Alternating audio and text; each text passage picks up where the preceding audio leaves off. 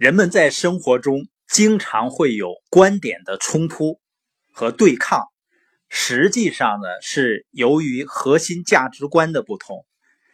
你比如说，一个企业的企业主或者老板跟雇员之间，如果没有一套先进的奖励机制和人性化的激励机制的话，老板和雇员他们永远都是对立的。因为员工希望用最少的时间能够赚到最多的钱，最好不要加班，最好呢有更多的假期。而老板呢，他是希望拿出最少的钱，让他的员工干最多的活另外一种常见的紧张关系呢，在企业拥有人和投资人之间，比如说最近的宝万之争。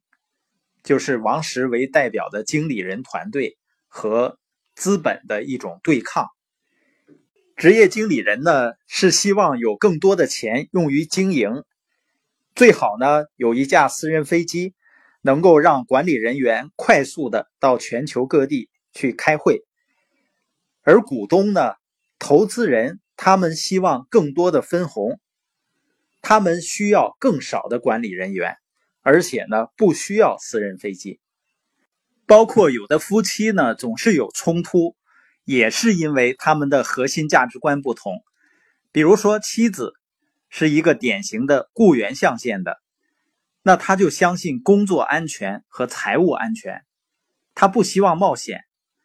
比如说，她丈夫呢，自认为自己是一个投资者，实际上呢，他可能就是一个销售人员。是一个长期的投机者，那么他就会寻找那些使自己快速致富的投资。这样的夫妻在一起呢，都会把对方看成是傻瓜，因为一个热衷冒险，另外一个呢政务风险，所以不同的象限会有不同的核心价值观。如果你已经结婚或者处在伴侣的关系中，你要圈出你获得主要收入的象限，然后呢，画出你的另一半或者是恋人获得主要收入的象限。你这样做的原因是什么呢？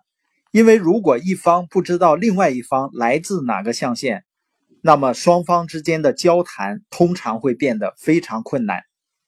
还有一种冲突呢，是所谓的有钱人和有学问的人之间的冲突。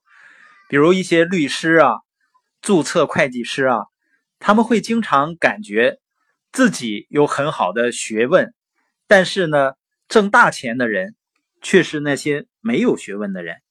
实际上呢，这就是左侧和右侧象限的人他们之间的冲突。因为左侧象限的人关注于做具体的事情，他们关注技巧和方法。而右侧的象限的人呢，他关注领导力，去如何发挥别人的能力。清奇的《穷爸爸富爸爸》一书中呢，他的亲生父亲他称为穷爸爸，实际上呢是有很高的学历。他的富爸爸呢，高中就辍学，自己创业。当清奇逐渐的长大，并且看起来呢更受他的富有的。但是呢，没有学问的富爸爸的影响时，他的有学问的爸爸就突然捍卫起自己在生活中的地位来。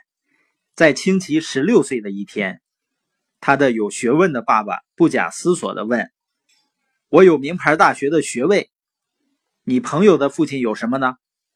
清奇停了一下，回答道：“他有钱和自由的时间。”实际上呢，要想在 B 或者 I 象限获得成功，不只需要学术或者技术知识，他还需要呢情感思维、信念和态度的转变。比如，富爸爸不允许清奇和自己的孩子说“我买不起，我做不到”，不许他们说做事要稳妥，小心别赔钱。如果我失败了。并且再也翻不了身，怎么办？他不允许清奇他们说这些话，是因为他坚信语言是人类最有影响力的工具。一个人所说和所想，最终会变成现实。